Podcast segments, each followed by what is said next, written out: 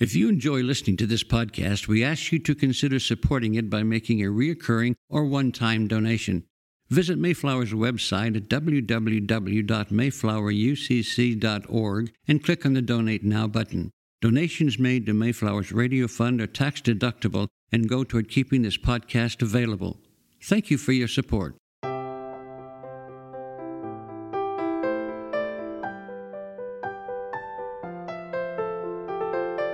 The sermon you are about to hear was preached at Mayflower Congregational UCC Church of Oklahoma City by the Reverend Lori Walke, Associate Minister at one of America's premier liberal Protestant pulpits. At Mayflower, we are an open and affirming peace and justice church where we believe that religion should be biblically responsible, intellectually honest, emotionally satisfying, and socially significant. We go now to the pulpit of Mayflower UCC Church of Oklahoma City and to the preaching and teaching of Reverend Lori Walke. Today, you will be invited to pause the recording at several points to prepare and engage in rituals, and we hope you will do just that. Let us begin with prayer. We are here for grounding, Holy One. We are here for reassurance. We are here for routine, for familiarity, for comfort. But we are also here to be challenged, to hear a word that shakes us out of our complacency and a tendency towards selfishness, and to be empowered to love like the beloved community that we are. Speak, Holy One, for we are listening. Amen. This week begins Palm Sunday. Hear the story according to the Gospel of Matthew, chapter 21, verses 1 through 11. When they had come near Jerusalem and had reached Bethphage at the Mount of Olives, Jesus sent two disciples, saying to them, Go into the village ahead of you, and immediately you will find a donkey tied and a colt with her. Untie them and bring them to me. If anyone says anything to you, just say this The Lord needs them, and he will send them immediately. This took place to fulfill what had been spoken through the prophet, saying, Tell the da- daughter of Zion, Look, your king is coming to you, humble and mounted on a donkey, and on a colt, the foal of a donkey. The disciples went and did as Jesus had directed him. They brought the donkey and the colt and put their cloaks on them, and he sat on them. A very large crowd spread their cloaks on the road, and others cut branches from the trees and spread them on the road. The crowds that went ahead of him and that followed were shouting, Hosanna to the Son of David! Blessed is the one who comes in the name of the Lord! Hosanna in the highest heaven! When he entered Jerusalem, the whole city was in turmoil, asking, Who is this? The crowds were saying, this is the prophet Jesus from Nazareth in Galilee. Monday of Holy Week.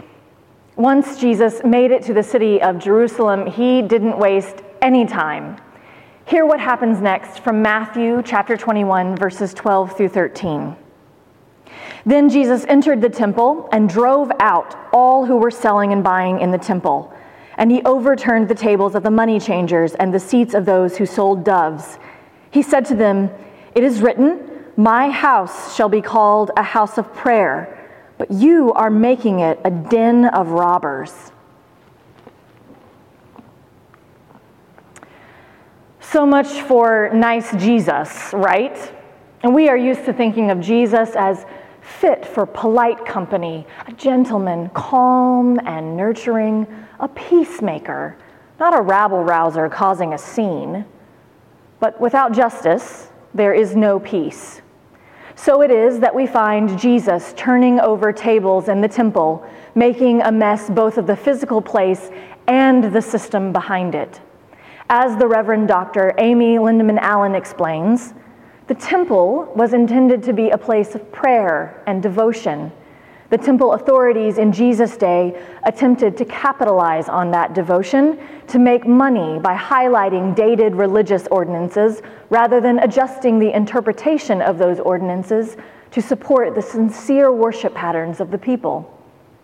So it is that Jesus interrupted the temple. Jesus was not quietly suggesting that there was mismanagement going on or that there was a need for rearranging or just reallocating resources. Jesus was calling out the system as unjust, unfair, and in need of a total overhaul. Jesus, as Marcus Borg and Dominic Crossan explain, shut down the temple. But it is a symbolic rather than a literal shutdown. It is a prophetic action that intends in microcosm what it affects in microcosm. It is the same as pouring blood on draft files in one single office during the Vietnam War. The Pentagon is not shut down literally, but is shut down symbolically. Jesus intends to dismantle the entire system and rebuild it for the flourishing of all people which we could more clearly see if we had kept reading. Because of the way we have divided the text, Jesus' actions in the temple are separated from the teachings that follow. In doing so, we miss the link between Jesus' action and words, which serve to offer a different ordering of life, one not centered on economic exchange, but on the greatest commandment, which in Matthew 22, Jesus says, is to love the Lord your God with all your heart and with all your soul and with all your mind, and to love your neighbor as yourself. This is how he wants to rebuild. And it got him into a good amount of trouble, as we know. The authorities didn't like it. We too are in the middle of an interruption one that is showing us just how badly we need to dismantle the entire system and rebuild it to support the flourishing of all people. The coronavirus has revealed in no uncertain terms the crisis of economic injustice in this country. We know from the grassroots campaign Repairers of the Breach, led by the Reverend Dr. William Barber, that half of us do not have the resources to essentially prepay two weeks' worth of our basic living expenses. According to an audit conducted in partnership with the Institute for Policy Studies, 140 million Americans cannot afford a $400 emergency. For 43% of the US population, the call to be prepared for this virus is like asking a skydiver to get ready to jump from a plane without a parachute. Half of our population simply does not have the resources to prepare for a public health crisis, much less be in a public health crisis. The vast majority of people working for less than a living wage in America are working in service industry jobs they are preparing and serving food, cleaning hotels and public buildings, and caring for children and the elderly who are the most susceptible to the coronavirus. According to the Economic Policy Institute, less than a third of Americans in the bottom 10% of wage earners have access to paid sick leave. These are the very people who cannot miss a paycheck or stockpile resources at home, who, even if experiencing symptoms of coronavirus, are most likely to go to work anyway because they cannot afford not to. More than 35 million Americans still have no access to health care, and tens of millions more cannot afford to use the health insurance coverage they have. The coronavirus did not create this problem. This has been the reality for a long time. People unable to afford or access care and treatment for a myriad of other health conditions. The system is in need of an entire overhaul. It is time to turn over some tables, church. It is time to overturn the table of health insurance tied to employment. It is time to overturn the table of minimum wage in favor of a living wage. It's time to overturn the table of profit over people. We have the blueprint, for a new ordering of things so that all might have abundant life, which is to love God with all our heart and with all our soul and with all our mind, and to love our neighbors as ourselves. To be sure, this will probably get us into a good amount of trouble. The authorities won't like it. But what else should followers of Jesus expect? Or maybe it's not our expectation we should focus on so much, but rather Jesus' expectation that we get into trouble right along with him. The question now who's willing? Tuesday of Holy Week. Tuesday. Is it just Tuesday? It's, this week has been a really long year. Perhaps because of the emotional events at the temple, we now find Jesus in the home of his friend Simon. Listen to the story from Matthew chapter 26, verses 6 through 13.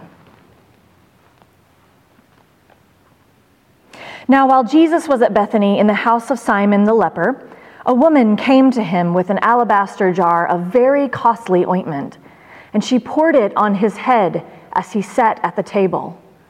But when the disciples saw it, they were angry and said, Why this waste? For this ointment could have been sold for a large sum and the money given to the poor. But Jesus, aware of this, said to them, Why do you trouble the woman? She has performed a good service for me. For you always have the poor with you, but you will not always have me. By pouring this ointment on my body, she has prepared me for burial. Truly, I tell you, wherever this good news is proclaimed in the world, what she has done will be told in remembrance of her. We find this story in all four Gospels Matthew, Mark, Luke, and John. Each have a version. The details vary between the stories. Two of them say that the woman anointed Jesus' head, two of them say she washed and anointed his feet. Same thing with the disciples. They are present in some of the retellings, not in others. In all but John's gospel, the woman is anonymous, no name to identify her specifically. Although most people assume they know this woman, she is most commonly thought of as a prostitute. This is the case even though only in the Gospel of Luke is she described as a certain kind of woman, a sinner. While Luke says nothing about her actually being a sex worker or really anything at all about sexual activity, prostitute is one of the strongest associations people have with this woman. None of us are surprised at this, of course. The quickest way to dismiss a woman is to suggest she is not pure, not perfect, that she is promiscuous. To suggest a woman has had multiple partners, for pay or not, is the easiest path to character assassination for a woman. Even though the Gospel of Matthew praises her in no uncertain terms, he writes that wherever the good news is proclaimed in the whole world, that she will be told, this story will be told in remembrance of her. And even though Jesus never mocked prostitutes or made jokes at their expense, it is a long standing tradition of the church to look down its nose at her, this woman who recognized the meaning of Jesus before the rest of the disciples did. This is, in part, because the text is highly threatening to the patriarchy. Theologian Eliseo Perez Alvarez notes that this passage offers one of the most powerful examples of women interacting with Jesus which upends gender norms in the church. Throughout much of Western history, the Pope, a male, crowned the king, another male, or vice versa. But here, but here, Jesus is anointed or given power by a woman from the countryside, from the working class, from the laity. To which the church has said, Oh dear, we can't have that.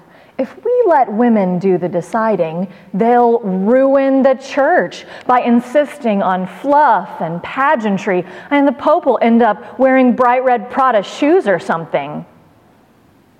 So, the woman has been traditionally cast as loose to keep her and other women who might assert such authority in their proper place in the church's gender hierarchy. But the sacred story of this woman anointing Jesus sends a powerful anti sexism message. Of course, this is not the only anti sexism message in Scripture. This story reminds us of the woman who Jesus corrected in Luke chapter 11. A woman in the crowd exclaimed to Jesus, Blessed is the womb that bore you and the breasts that nursed you. But Jesus was bold in his response. Blessed, rather, are those who hear the word of God and obey it. The blessing was not reserved just to the woman who birthed him, but to anyone, men, women, and children, who live faithful lives. For Jesus, women were more than just childbearing machines. In story after story, we are told that Jesus honored women by treating them as the equals they are he did not avoid women or refuse to be alone with them. He engaged with them in deep theological conversation and discussion of orthopraxy, or right practice of faith. In short, in the kingdom of God, as portrayed by how Jesus lived, women are equal intellectually and spiritually. Women are equal. The story about the woman who anointed Jesus falls into this same narrative. Jesus did not shy away from this woman, and he publicly praised her actions. It is important to note how brave this woman was. Despite what we know about gender stereotypes and gender norms both then and now, it is a wonder this woman had the courage to do what she did. She must have known she would have been shamed for such an act, called out, dismissed, humiliated. But she did it anyway. This woman made what Reverend Dr. Nancy Pittman once described as a lavish, life affirming gesture to Jesus, and she didn't blink. The house was filled with the fragrance of the perfume. Everyone was looking at her. She claimed her power to honor and celebrate her teacher in a way no one had before, even though it was a risk for her to do so. This posture is quite foreign to many women. Dr. Brene Brown writes In a US study on conformity to feminine norms, researchers found the most important attributes associated with being feminine as being nice, pursuing a thin body ideal, showing modesty by not calling attention to one's talents or abilities, being domestic, monogamy, and using our resources to invest in our appearance. Basically, we have to be willing to stay as small, sweet, and quiet as possible and use our time and talent to look pretty. When women don't, we feel shamed which is the fear of disconnection, the fear that something we've done or failed to do, an ideal that we've not lived up to, or a goal that we've not accomplished that makes us unworthy of connection. If we don't conform to social norms, we're afraid we will be cast out. But the woman who anointed Jesus chose to be brave in spite of all of that. She ignored protocol and the status quo. I have no doubt that she understood the risk. She likely knew, as most women know today, the risk of being shamed for not staying small, sweet, and quiet.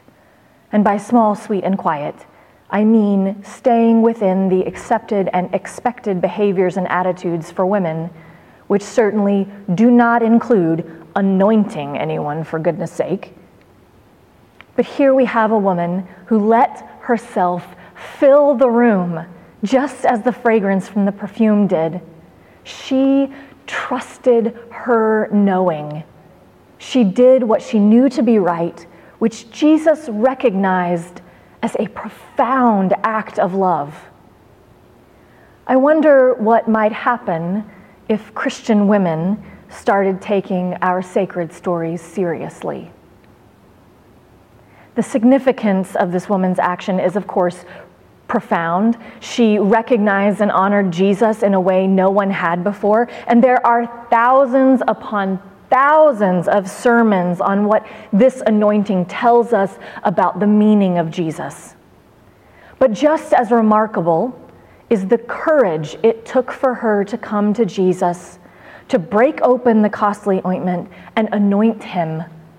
Not a single word from her is recorded but it was certainly the opposite of small, sweet, and quiet. This is why the disciples responded so forcefully. But when the disciples saw it, they were angry and said, Why this waste?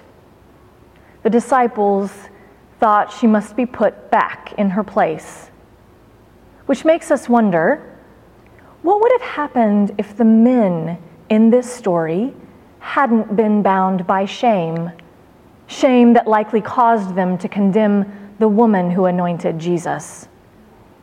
Matthew tells us that the disciples threw a fit about the perfume because, quote, it could have been sold and the money given to the poor. And on one hand, yes, of course. But Jesus' response to the disciples implies that there were other ways the disciples could have provided for the poor.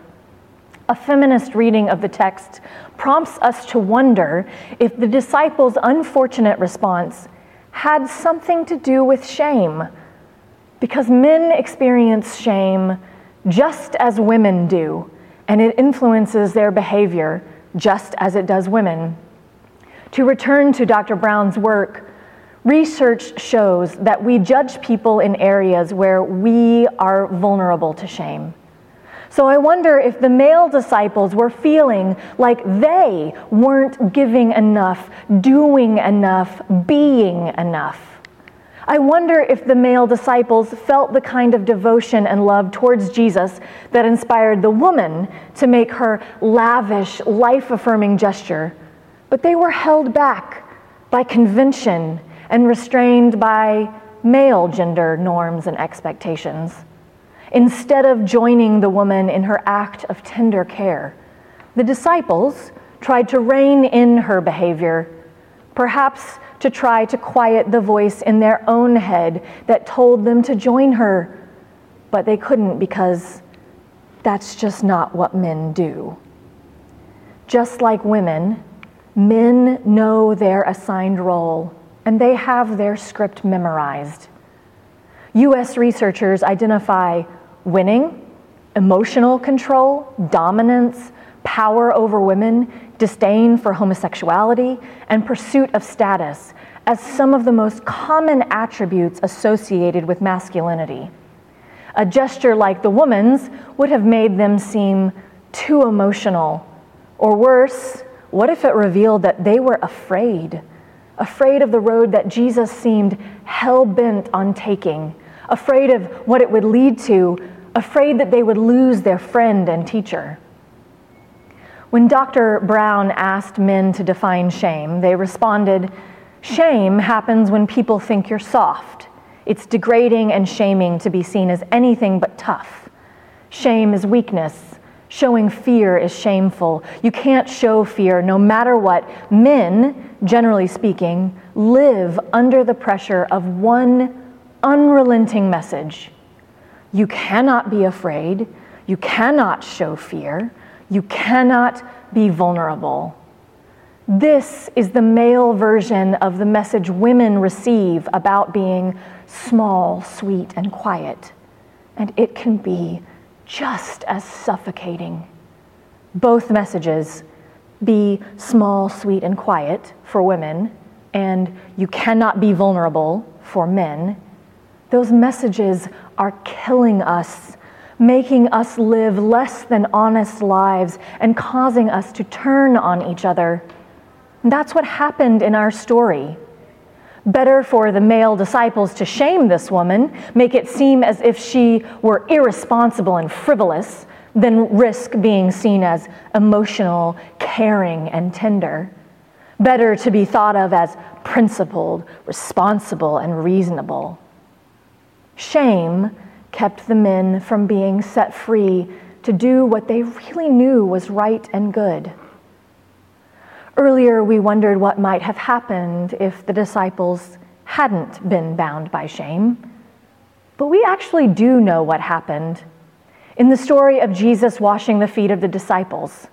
In the Gospel of John, the word used to describe how the woman cared for Jesus, ekmaso, is the same word used to describe how Jesus cared for the disciples as he washed their feet at the Last Supper Jesus' response to the woman's act of love and devotion was to repeat it, to pay it forward, to make it a practice, one that we continue today in our Maundy Thursday services.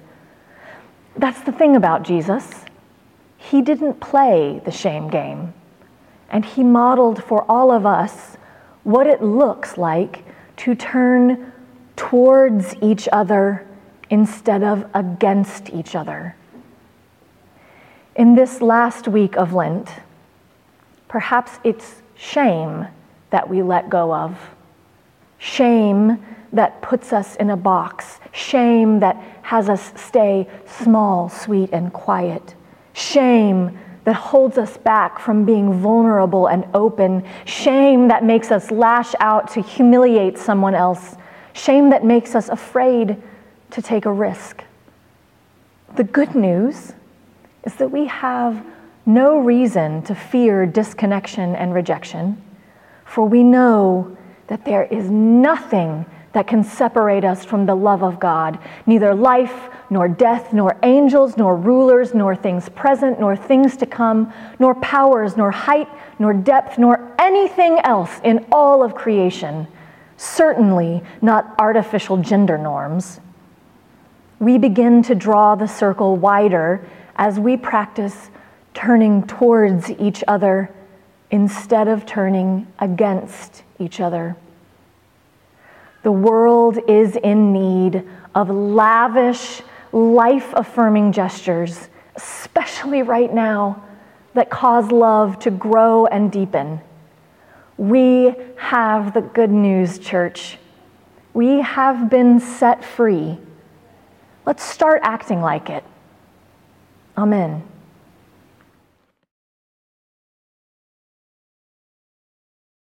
By Wednesday, the plot thickens as we read from Matthew 24, verses 14 through 16. Then one of the twelve, who was called Judas Iscariot, went to the chief priests and said, What will you give me if I betray him to you? They paid him 30 pieces of silver.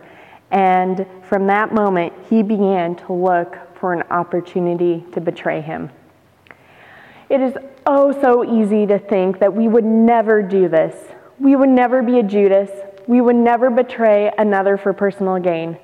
But let us reflect on what we would and wouldn't do using this poem by Sarah Are We wear silver pieces almost every day, earrings and watches, a sign of artistry soft metal that gets infused with memory, polished and tarnished as we live and breathe. We carry silver pieces each and every day in jackets and purses as loose pocket change, tiny discs of metal with the faces of white men, Washington or Caesar, you decide when. But it's hard to believe that this one simple metal, the same thing we use for dining utensils, was also the reward that was paid for Jesus' life 30 pieces of silver handed over at night. 30 pieces of silver, that's all it took. Blood money to say Jesus was a crook. Blood money to say he doesn't matter to me. Blood money for the man who just washed them clean. It's hard to believe that in just one night, Judas could go from washed and clean, forgiven and known, loved and seen, to then turn around so easily for a small cash payment ending in brutality. And while I wish this story was far from my chest, I'm afraid I deal silver along with the best, One piece for the homeless I choose not to see. One piece for the gossip and loud mockery. One piece for using other instead of friend. One piece for building walls out and within. One piece for greed that I hold so tightly. One piece for thinking it's all about me. One piece for believing dichotomies. One piece for refusing to see beyond me. 30 pieces of silver, that's all it took. Blood money to say Jesus was a crook. It makes me sick because I know the truth. Love will exist for me no matter what I do. For I am like Judas, I carry silver, but Jesus is like water, making me cleaner. Will you pray with me?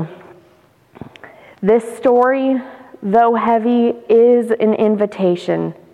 An invitation to consider the ways we betray each other. An invitation to think about the ways we betray our best selves. And an invitation to choose the road less taken. Be our vision, Holy One, that we might be faithful and loving, whatever the challenge. Amen.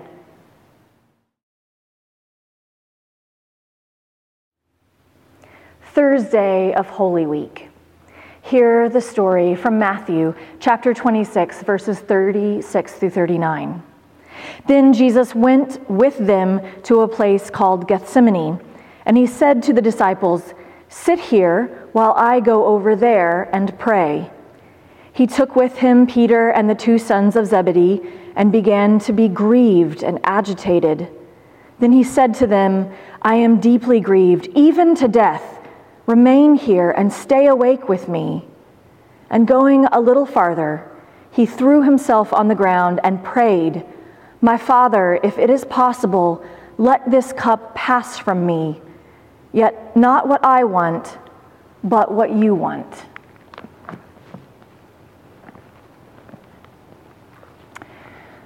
You know the other half of the story, right? That the disciples that went to the garden with Jesus ended up falling asleep.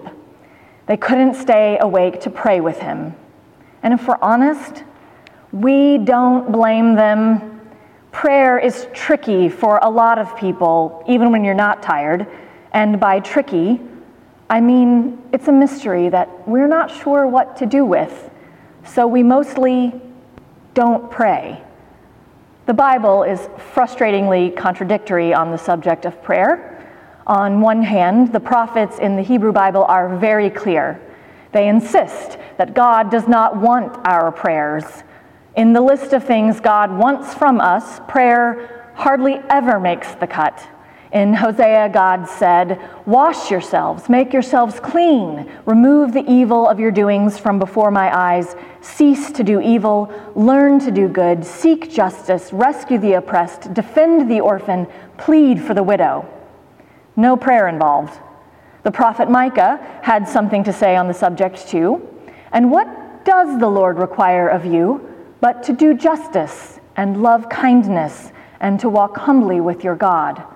Again, prayer doesn't make the list. Prayer doesn't even make the Ten Commandments. And if prayer was so important, wouldn't God have included it in the Big Ten? As with many subjects, if you don't like what those Bible verses have to say about prayer, just, just keep looking. In Second Chronicles, we overhear God talking to King Solomon. If my people, who are called by my name, humble themselves, pray, seek my face, and turn from their wicked ways, then I will hear from heaven and will forgive their sin and heal their land. Here we have God calling for prayer from the people.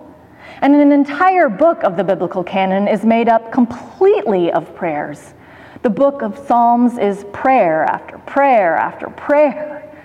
Some of them sound like they were written um, by someone pretty upset, asking God to rain down death and destruction on one's enemies. But we are also offered some of the most comforting words uttered by the human heart. Yea, though I walk through the valley of the shadow of death, I will fear no evil, for you are with me. In the New Testament, things are a little different. It seems that prayer is a foregone conclusion, even if it doesn't explain exactly how it works. The Apostle Paul, who gives us our first writings in the Christian tradition, urged the Thessalonians to pray without ceasing, but also confessed to the church in Rome, We do not know how to pray. Isn't that the truth? Yet, this doesn't stop Paul. His letters to the early churches are full of prayers and declarations that he prays for these communities daily. He asks for prayer for himself and for those who make up the body of Christ. It isn't a stretch to say that Paul's insistence on prayer was based on Jesus' example, because that guy was a praying machine. Jesus prays by himself, in public, in small groups, early in the morning, in the wilderness, on the mountaintop, at the table, before healings, after healings. Jesus prays when he's in trouble and for other people. It seems that the only situation missing is a prayer two minutes before kickoff. Thanks be to God. Jesus offers the disciples a model for prayer. Pray in this way, he says, and launches into the familiar Lord's Prayer. Perhaps the clearest instruction to followers of the way comes from Jesus' Sermon on the Mount. You have heard it said, You shall love your neighbor and hate your enemy. But I say to you, love your enemies and pray for those who persecute you. For Jesus, prayer goes hand in hand with faithfulness.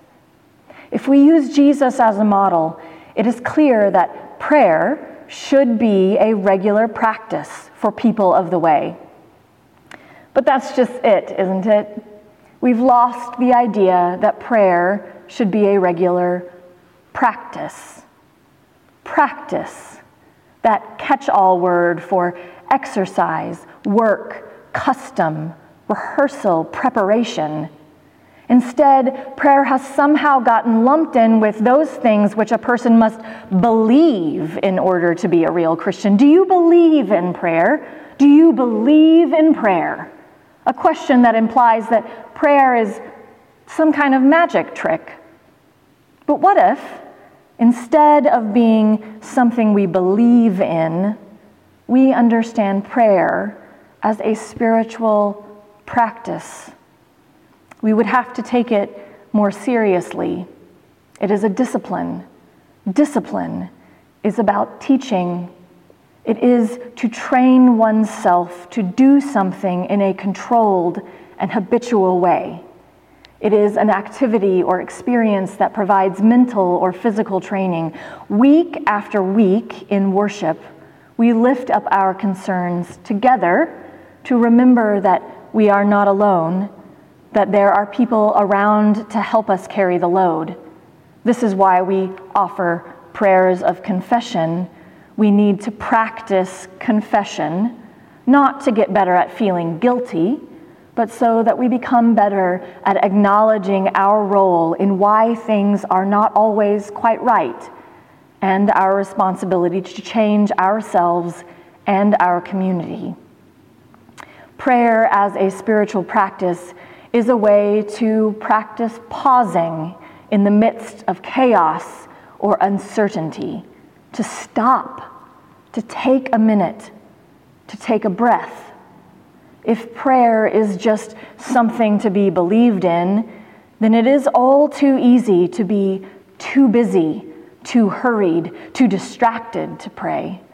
It takes no effort to sit down and just start eating what appears on your plate or change the channel when the nightly news becomes too depressing.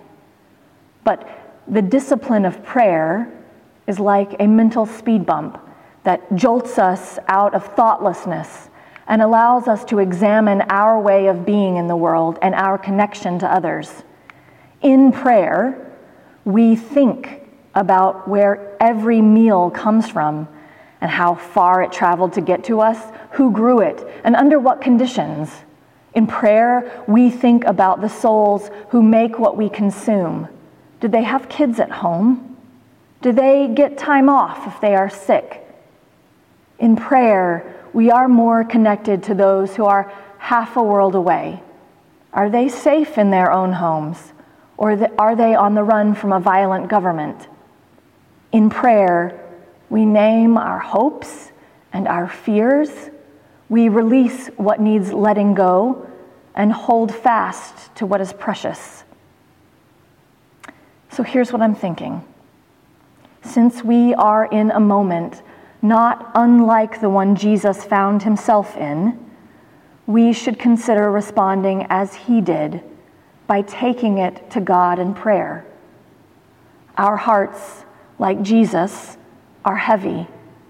Our burdens feel too great for us to bear alone. We are shouldering so much grief and fear. Oh, that this cup would pass from us, to borrow Jesus' words. So let's pray about it, all of it the anxiety, the uncertainty, the anger, the deep sadness, and the, the thousand other things we are experiencing. What will you pray? I have no idea, but I trust that it will come to you. Maybe it will be a prayer of gratitude, maybe a prayer of request, maybe a prayer of silence. What will happen? Well, I can't make any exact promises. We know that for Jesus, the time spent in prayer in the garden seemed to have strengthened his heart and steadied his hand. He did not run away from the challenge ahead. We too need all the heart and courage we can get right now.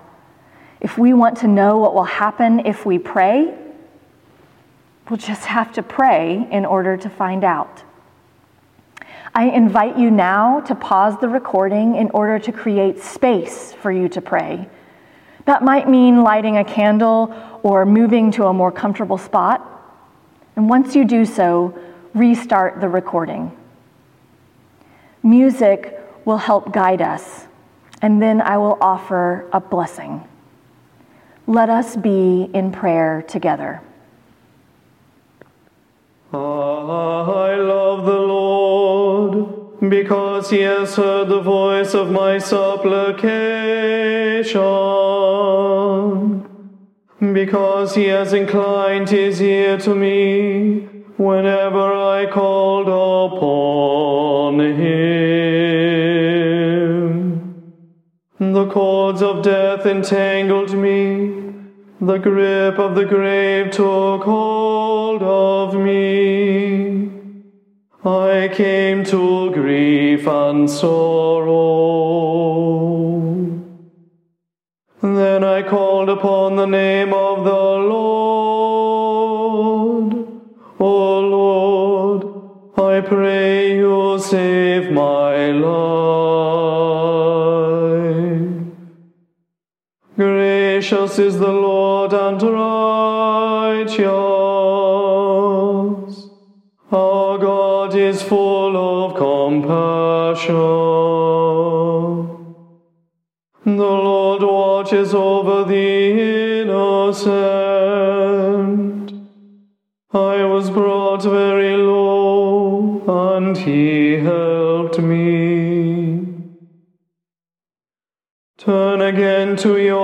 rest, O my soul, for the Lord has treated you well. For you have rescued my life from death,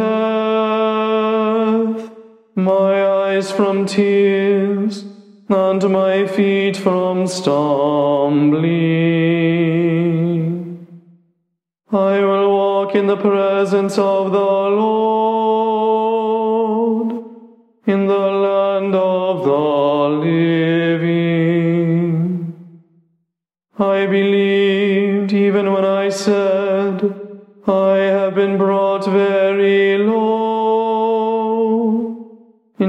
distress I said, No one can be trusted.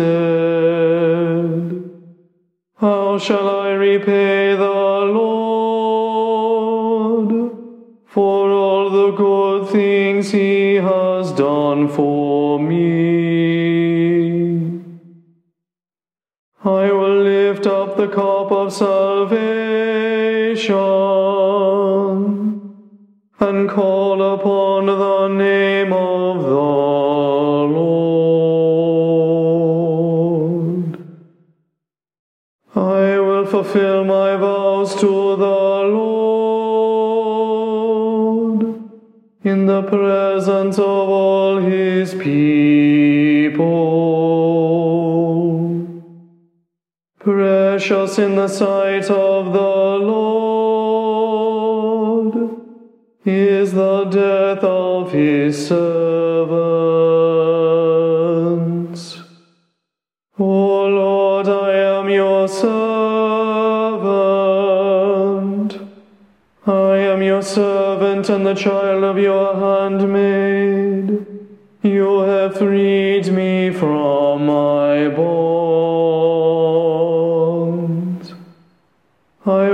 offer you the sacrifice of thanksgiving and call upon the name of the Lord. I will fulfill my vows to the Lord in the presence of all his people.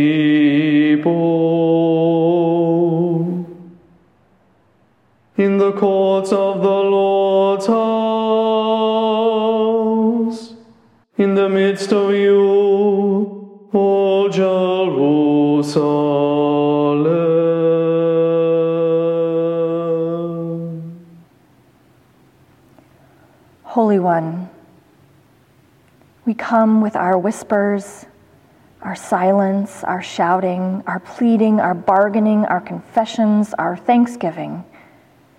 Gather them up, will you? For the weight is heavy.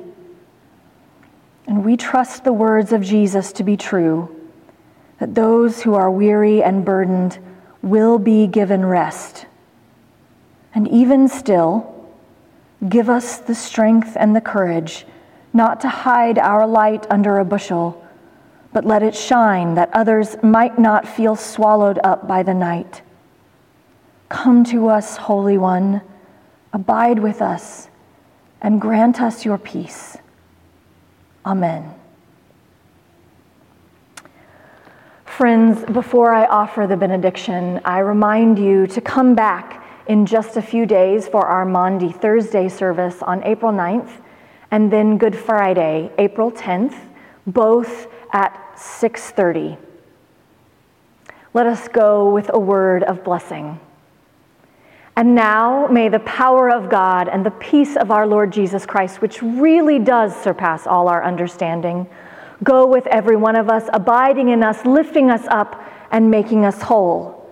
Let us go in peace, pray for peace, wage a little peace, stay home, and love one another.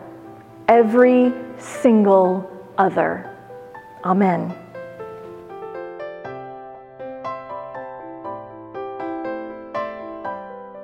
You've been listening to the preaching and teaching of Reverend Lori Walke, Associate Minister at Mayflower Congregational UCC Church of Oklahoma City. More information about the church can be found at mayflowerucc.org or by visiting Mayflower's Facebook page. Worship services are every Sunday at 9 and 11 a.m., with adult education classes at 10 a.m. Mayflower also has a full church school for children of all ages available during the 11 a.m. service. Mayflower is located on Northwest 63rd Street, one block west of Portland. Thank you for listening.